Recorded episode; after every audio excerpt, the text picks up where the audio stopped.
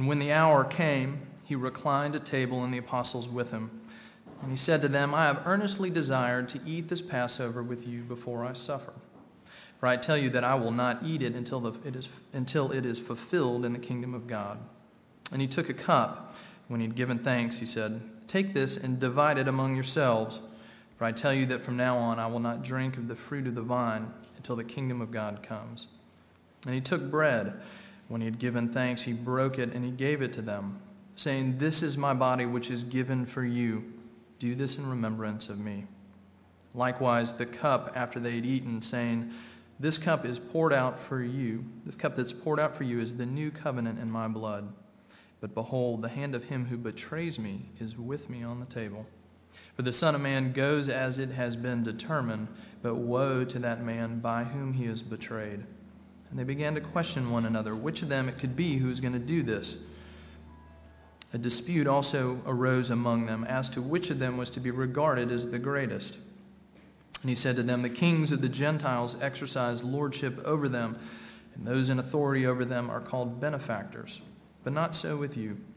Rather, let the greatest among you become as the youngest, and the leader as one who serves. For who is greater, the one who reclines at table or the one who serves? Is it not the one who reclines at table? But I am among you as the one who serves.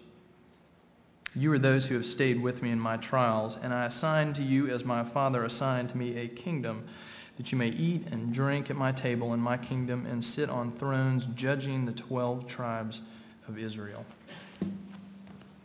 Okay, the setting for these verses, it comes roughly a week after Jesus enters into the city of Jerusalem on Palm Sunday when he is, comes into the acclaim of the crowds, shouting, Blessed is the King who comes in the name of the Lord. And now we see the disciples finding that that kingship that's been proclaimed all of Jerusalem is about to take an unexpected turn. This king is not going to be the king they thought he was going to be, and his uh, ride in Jerusalem is not going to lead in the direction they thought it might lead. And so we come to this night and this meal. When Jesus knows what is going to happen, he knows he's going to be betrayed. He knows within a few hours he is going to be taken off in custody. And he's go- taken the steps to guard this last moment with his disciples, this last meal with them.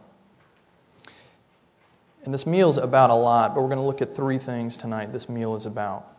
This meal is about feasting and it's about letting go, and it's about longing.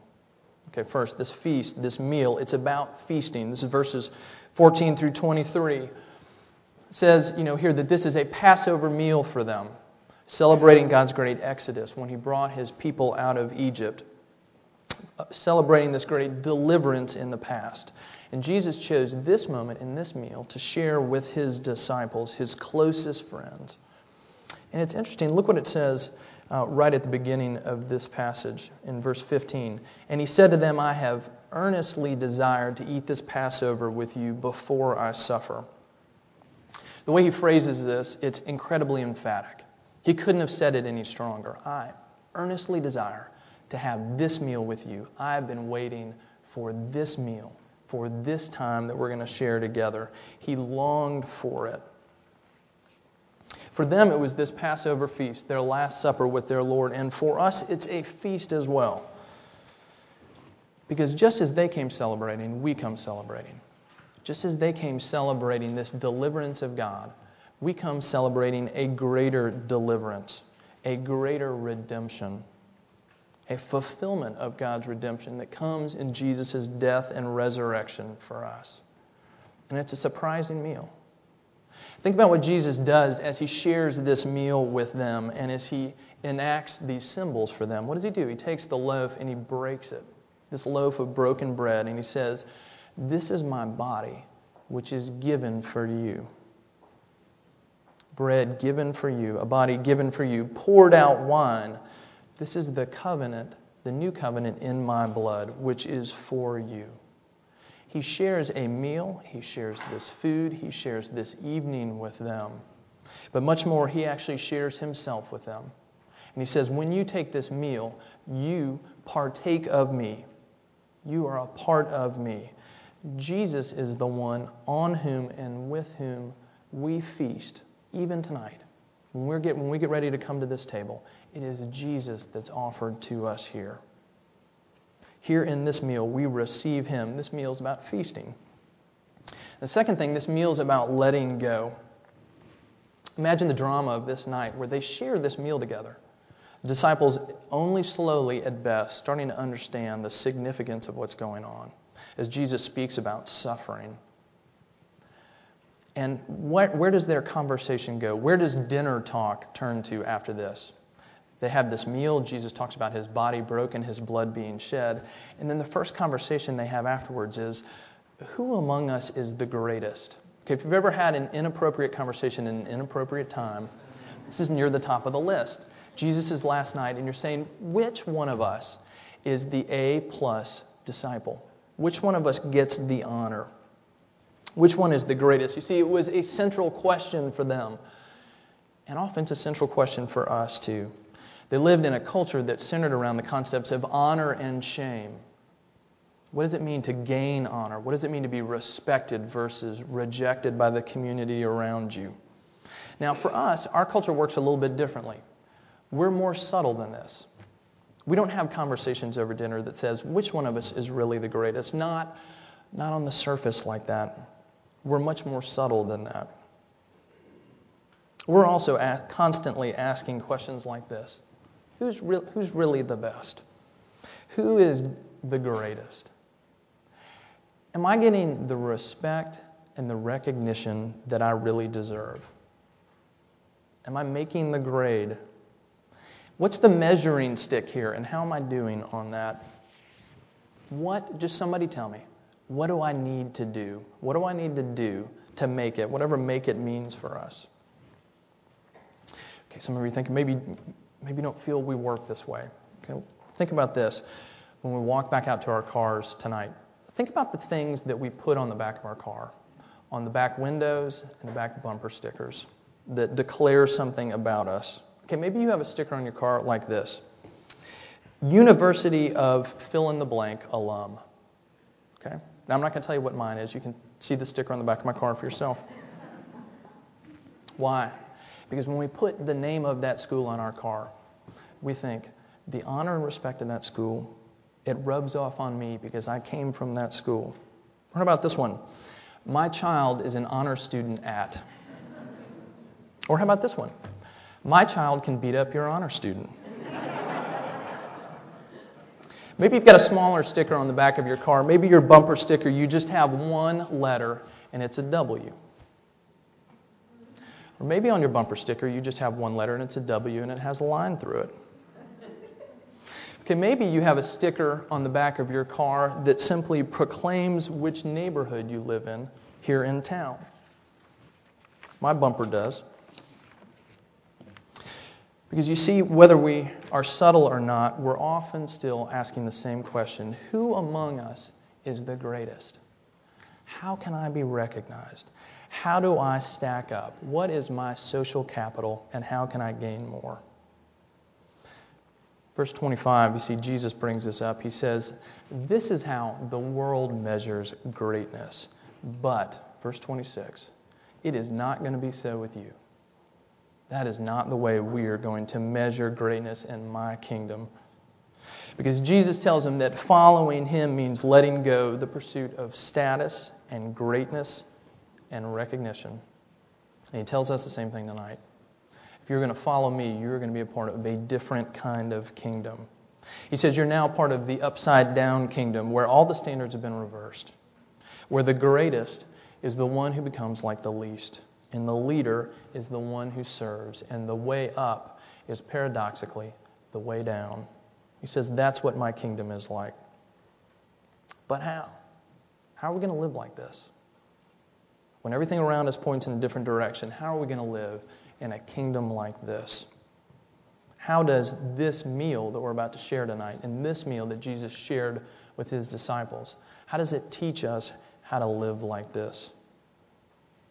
verse 27. Jesus says that he's come among us as one who serves. You see what he's doing? Jesus gives up his seat at the table in order that we might have a seat at the table. He comes in order to serve us, the ones who have been invited. If you remember John chapter 13, John tells about something else that happened this night. During the meal, Jesus stands up and he, and he takes off his outer cloak and he wraps a towel around himself and he goes from one disciple to the next, including Judas, and he washes their feet. He says, This is what it means to live in my kingdom. This is what it means to be great in my kingdom, to serve. He does the most humble acts imaginable of serving and it's on the eve of doing the most humble act imaginable in order to serve those that he loves. And he says, This is what it means to live in my kingdom. And this meal represents for us just how far Jesus went to serve us, to find us, to feed us. He gives everything. He gives us His life for us, His body, His blood, the blood of the new covenant. Now, how are we going to be free to let go, to let go of our desperate need for status and recognition, our constant drive for approval and admiration and honor? Only by knowing this Jesus. This Jesus laying himself down for us, given for us, serving us, setting us free from the shifting sands of approval and status and our effort setting us free by putting our feet on the solid ground of His death and resurrection on our behalf, setting us free from sin, from punishment, from alienation, bringing us into the light and the hope and the freedom of real and lasting forgiveness for us. Making us people who can now respond miraculously by doing the same that we might be people who serve others, who take the low road. Stepping out of the limelight, letting go of everything that weighs us down, everything that trips us up, that gets in the way of our following Jesus, the King who became a servant for us. This meal is about letting go. And lastly, this meal is about longing because we long for a meal with Jesus that in which he won't just be present with us spiritually as he is when we partake this meal together. But we long for more than that when he is present not simply spiritually but physically. When we're going to sit across the table from him face to face, when we are no longer going to see darkly as through a mirror, but we're going to see with perfect clarity, know and be known. Because we long for a kingdom when it is not just anticipated and tasted, but consummated and brought in in all its fullness. Verse 16, as Jesus prepares to take this meal, he says, I'm not going to eat of it until it's fulfilled in the kingdom of God. Verse 18, he says, Until the kingdom of God comes. What's he talking about? When the kingdom of God comes in all its fullness, he says, I'm not going to, I'm not going to have this meal again until it comes in all its greatness and glory. And then, if you look with me down at verses 28 through 30, the very end of the passage. You are those who have stayed with me in my trials. I assign to you, as my Father assigned to me, a kingdom, that you may eat and drink at my table in my kingdom, and sit on thrones judging the twelve tribes of Israel. What's he saying? He's saying that on the other side of suffering, on the other side of waiting, comes the glory. Now, he's speaking to his disciples, and he's speaking to a place of special prominence for them. But he says to us also that on the other side of suffering, on the other side of the brokenness of everything we see around us, one day we're going to see it healed. And one day, like the disciples in this passage, we're going to eat and drink with Jesus at his table, at his banquet, when Jesus returns and the kingdom comes in its fulfillment and its fullness. We are a people, and this meal teaches us that we are a people who long. Glad for the real and true taste of glory that Jesus gives us even now, even in this meal that we're going to share tonight. But looking ahead and longing for it to come in all its fullness. And in the in between, Jesus says this to us that His grace is sufficient for us. And that as we feast and as we let go and as we long, that He is here with us even now. Our Lord Jesus given for us. Let's pray.